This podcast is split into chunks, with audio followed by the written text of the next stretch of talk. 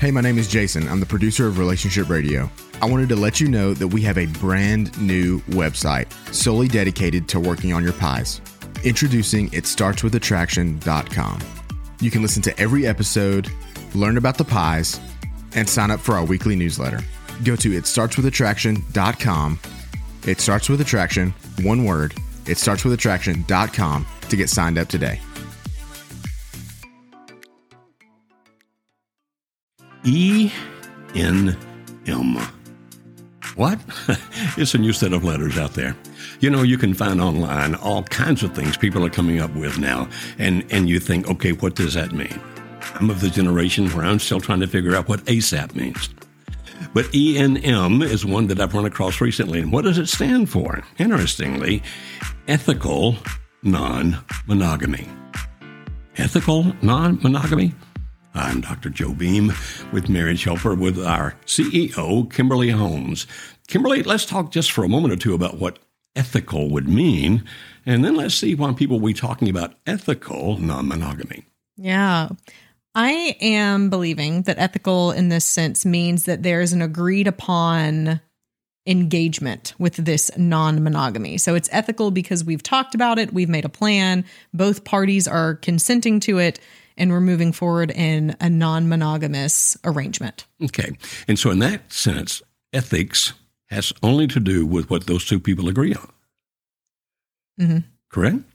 And so, if I were part of a gang where that we prove our manhood by assassinating somebody, but all of our gang believed that, then the ethics of our gang would be it's okay to kill, right? Are you setting me up for something? No. Yeah. Then yes, I agree.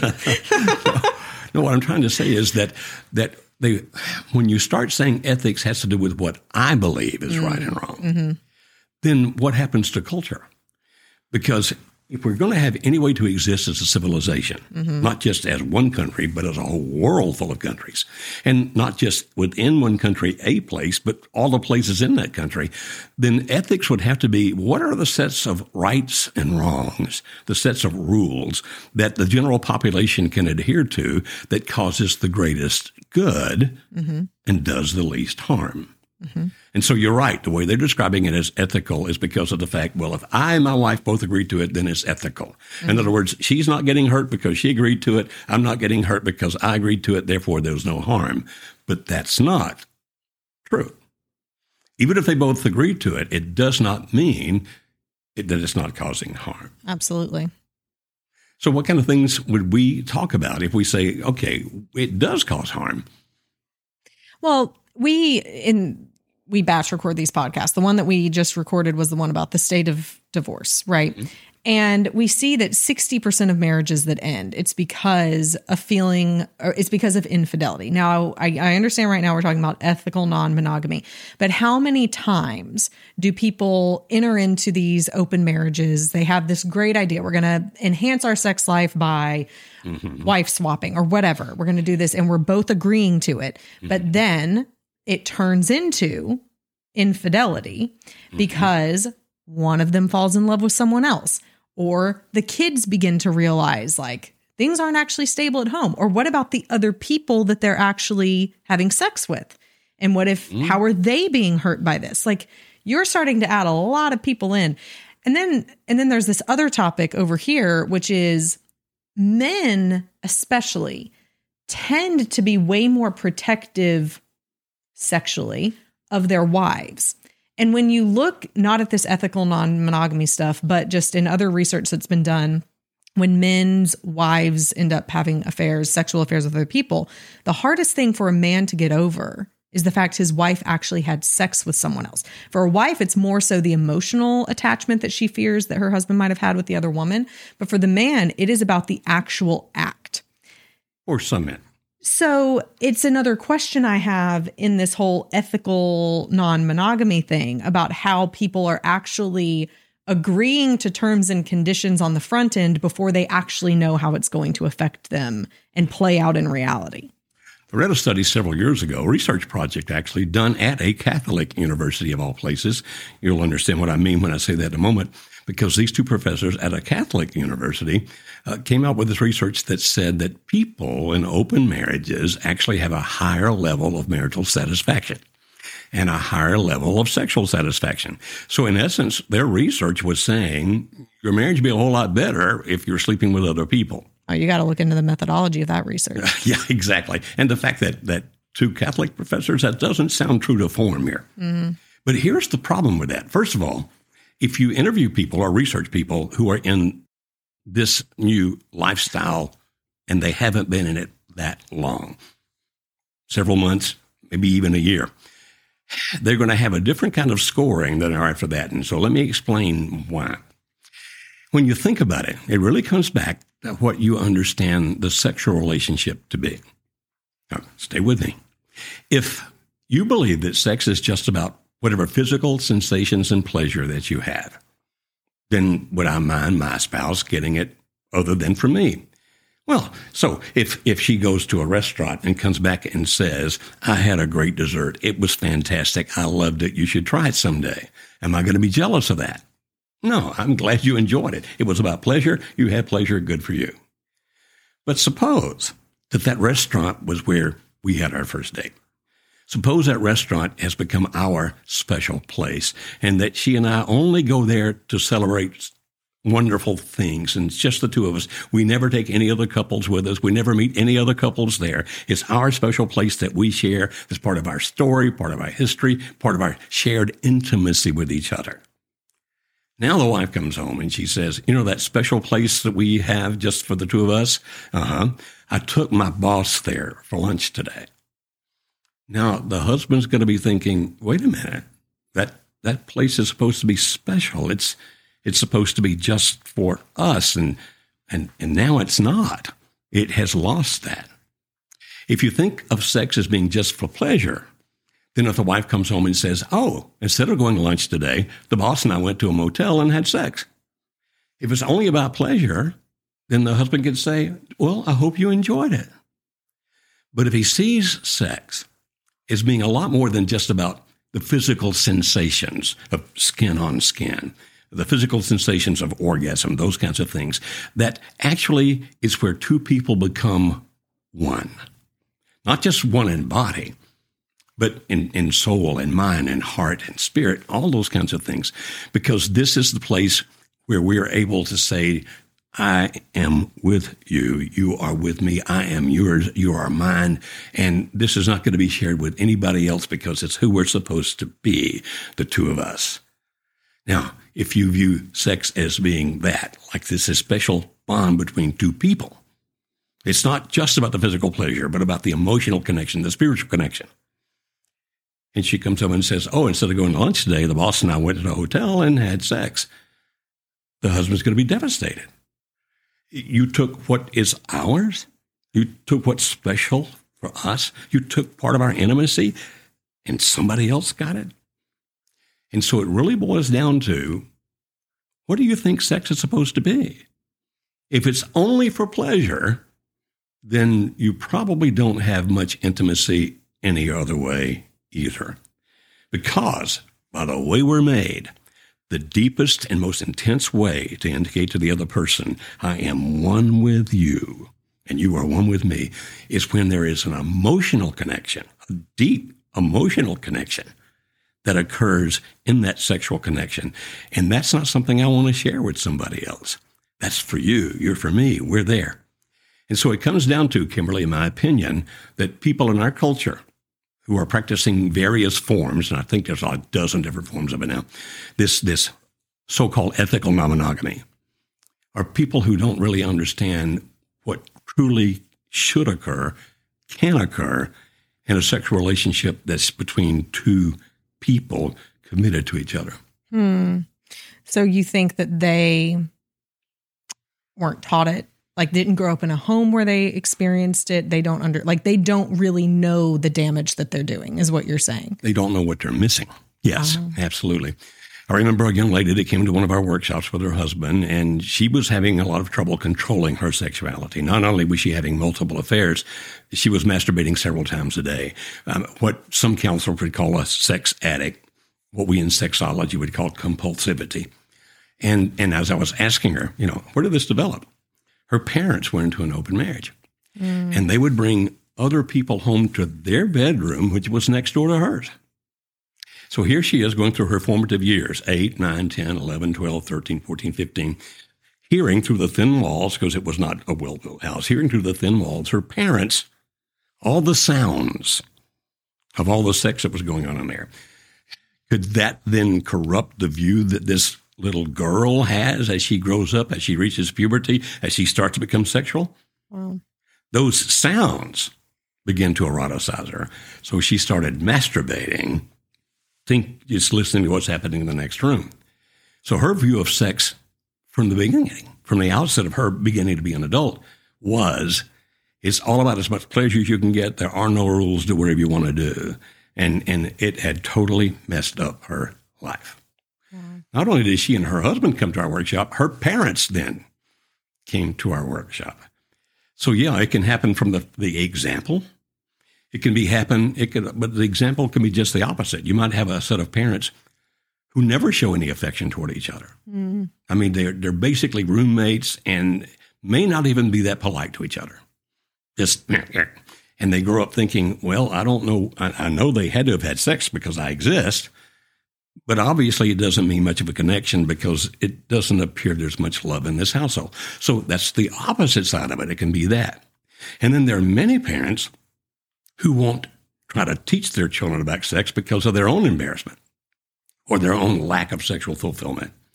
Or they, they teach their children sex is bad, sex is bad, sex is bad, sex is bad. Oh, you're getting married tomorrow? Sex is good. And the kids can't make the transition. And so all these different views, but there's only one that's totally fulfilling. Dr. Peggy Kleinplatz, she's a Canadian researcher. I've read two different studies by her uh, with her colleagues, two different sets of colleagues about the difference in great sex and good sex. And if you summarize it, it boils down to an extremely strong emotional connection based on trust that you're not going to try to do anything that's going to make me unhappy. And based on acceptance that I can tell you what I really want, what I really think, what I really feel. That, that basically requires that if you're going to have great sex, it's two people becoming one. Now, if you had a third person, it changes, or a fourth, or a fifth, or a sixth. And how many times have we seen in our workshop couples who have been in that lifestyle? And as you say, one of them, and it's usually the wife, but one of them finally falls in love with somebody else. Now they've come to us saying, save our marriage. I actually asked one couple once uh, back, I talked to them on the phone before they came. This was years ago. I said, Are you going to give up that lifestyle? And they said, No. And I said, Well, if I were you, I'd save my money.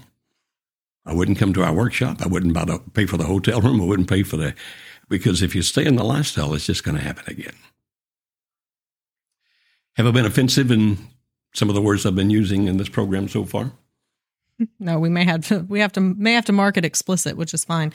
But so the research by Peggy Kleinplatz is I mean, the results of it sound very similar to even what makes a good marriage. Mm-hmm. So that was specific to a good sex life, sexual satisfaction, but mm-hmm. the trust, the ability to feel like you're going to accept me for me to tell you everything I want. I mean, that makes a good mm-hmm. marriage. That's correct. Why can't you have that with two people? Three people, like two people. Like why why can't I have that with Rob and another man? How? It may be the best way to illustrate it. Back, I was invited to speak to a, a big group of teenagers out in Washington State years ago. Took your sister, uh, Joanna, with me. She was maybe 14 at the time. So I go out there, and it was a church event. So they were youth ministers, and youth ministers are ruthless people. Mm-hmm. and and they called some guy up on stage. Uh, they actually they called three boys up on stage, all of whom had a lot of hair on their arms, and they said, "Let me explain what it's like to become one with a person." And they took that gray duct tape. Mm-hmm. And they wrapped it around the arm of one guy. Oh, all the way around. All the, the way around. Oh no! And they say, "Okay, now you're one with that tape, but what happens if now we're going to give it to somebody?" And they yanked it off of him, and he screamed when they yanked that thing off him. Remember, it had little hairs hanging on it. they had to catch the second boy. He, he, was pretty fast. He was moving on. But they caught the second boy and they tried to put it on him and it barely stuck and it would not stick on the third boy. And what they were saying was this is just an illustration to say, I can't be one with two people. Mm-hmm. If I'm going to be one, it means one. It's you, it's me. We're going to share our hearts. We're going to share physically, intellectually, emotionally, spiritually. And as soon as I put another person into that equation, then I'm robbing from you. Mm-hmm. So, if for people, for example, who might be uh, biblical, in the Old Testament, there's a passage that if a man marries his slave, and then he marries another, now, now she's not a slave anymore, she's a wife, and then he marries another woman. Yeah. That if he does not sexually fulfill the first woman, she can divorce him with no penalty. And what they were saying is, you, you have an obligation. And, and how are you going to fulfill that obligation? Okay. But this is this is a common comment. Mm-hmm. Polyamory was allowed in mm-hmm. the Old Testament.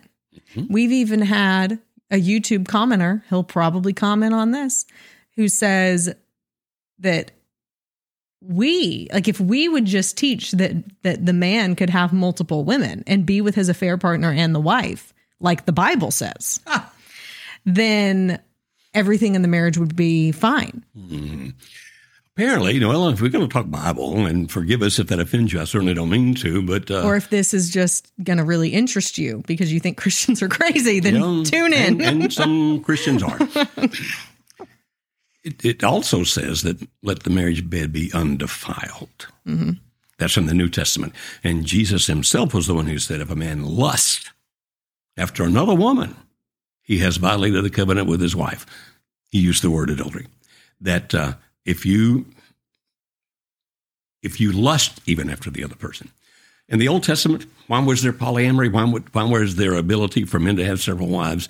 If you look at it, women were still treated to a degree as property. And because of the of the wars and because of the diseases, there were thousands and maybe millions. I don't know how many people were on the planet back then, more women than there were men. And so to some degree it was a practical thing. We have to populate our countries, etc. And so God allowed it. I don't know that God ever commanded it, but God allowed it as we got closer to the New Testament era, where there, where now it was more about relationship, not property, but relationship. It's like, don't defile the marriage bed, don't commit adultery, don't lust after somebody else. It's really meant to be two people, and that was the original way back in the beginning. That that Adam and Eve were made to be one. So when Jesus said, "You heard," that that you were supposed to be one, but then you started divorcing and and the reason you started divorcing was because of the hardness of your heart. Mm. Well, I think to some degree, the polygamy, not polyamory, if polygamy is for right. one husband. I said the wrong word, and, and was basically uh, you're not enough for me. I need somebody else, and it could have been I need more children because I need field hands. It could be I need more children because of the fact that we can then do more things, et cetera, et cetera. I don't see super close romantic relationships in many places in the Old Testament. Song of Songs, absolutely. But when Abraham thought that uh, they saw his wife as being attractive, he lied. He said, She's my sister. And, and why did, if, think about that. If your husband, Rob, I mean, you're a beautiful woman. If somebody began to look at you and, and he could see the lecherousness in their eyes, and he said, Well, she's just my sister, how much would that indicate? What would that say about the intimacy, the relationship you and Rob have? Yeah, that he would be willing to be like, have her. Exactly. For to keep me alive, which is very much the opposite of what would happen. You're exactly right. Rob Rob would die for you. But there's no doubt about Well, I was that. thinking he might kill them, but yes, well, I, either way. well, I would hope if somebody has to die, I hope it's the other guy. I, right. I'm with you on that. But you understand my point. Yeah. And so if this guy wants to post be like the Bible, okay, don't lust after another woman other than your wife. Don't defile your bed. Be one. And you can't do that with a bunch of different people. And so, and even when they had multiples, look, look some of the problems. Even back to Abraham again. Yeah. A guy once brought his wife to me and said, I want you to prove to me biblically that I can't have more than one wife. And she's sitting there. He said, because she doesn't agree. I said, I don't have to prove it to you biblically. He said, Why not? I said, Because she's not going to agree to it. So you might as well forget it right now. It's not going to happen. You're trying to justify by scripture, and she's looking at you saying, I will not be violated that way. Right. Right. Well, and it's an interesting point too, which is just because it happened, even if it happened in scripture, doesn't mean God wanted it that way. He allowed and tolerated some things to occur as the basic illustration in Scripture is he treated people way back in the Old Testament more like children. Well, they kind of were. They really were. Well, but think about it. How sophisticated could they be? Okay. And then he treats people in the New Testament more like adults. Okay, you've grown up now. So I'm going to change. In the Old Testament, I'm going to tell you not just the Ten Commandments, there were about 700 commandments altogether. Okay. In the New Testament, it says, Now I'm writing it on your heart. Mm-hmm. What do you mean? Well, I'm holding you to a different level of accountability. I'm not going to have to give you every single rule now. I want you to be who you're supposed to be. And then you'll do what you're supposed to do. Mm-hmm.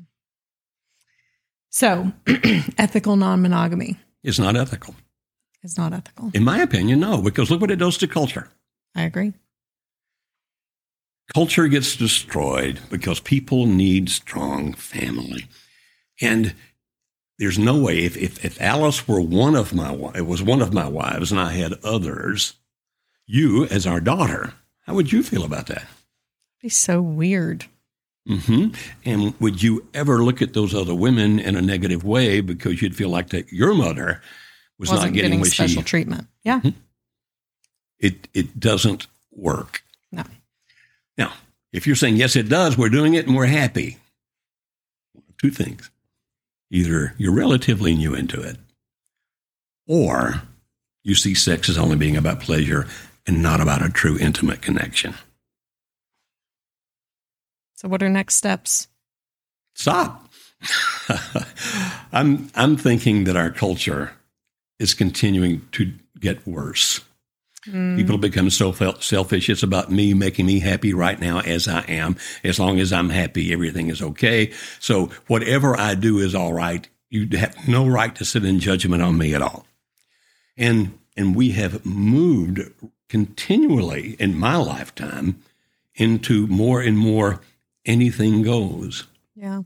Back when I was a little boy, it would have been unheard of for people to do some of the things they're doing today. And and the, the way it goes psychologically is this what used to be forbidden finally becomes tolerated. After it gets tolerated, it becomes the norm. Once it becomes the norm, anybody who speaks against it is not tolerated. Mm. And you and I are to some degree in that last category. Mm-hmm. People continue to attack us because we won't accept what has become the norm because we're all about true love.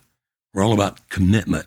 We're all about being there for each other, for your children, your family, having that person you can depend on. And that's not popular, which makes us the kind of people that will they'll judge us as being judgmental because we won't accept the normalcy that they have developed, so called normalcy. But we do believe there is hope. Absolutely. And if your spouse says, let's start having sex with other people, we can help. but the way we'll help you is by helping your, your marriage to find that intimacy where you need it, because that's really what you're looking for. Yeah. And even if that's where someone is now, where they're listening and saying, well, we are in this open marriage, 12 different, whatever it is, that is what we're doing, but I'm truly not fulfilled. Mm-hmm. We can help. I want that one oneness you've been describing. Mm-hmm. We can absolutely help with that. And if that's something you've been craving, something you've been wanting, that maybe haven't admitted to it yourself deep down, then speak with one of our intake specialists. You can go to marriagehelper.com slash book now, B O O K N O W. It'll ask you some questions. You can book a time on one of our intake specialists' calendar to just have a conversation. And there's no judgment from our team. No. We have people often who are in open marriages that our team talks to and helps move forward into having that true, long lasting, committed intimacy mm-hmm. that we've been talking about on today's program. Right. We'll see you next time. But until then, remember, there is always hope.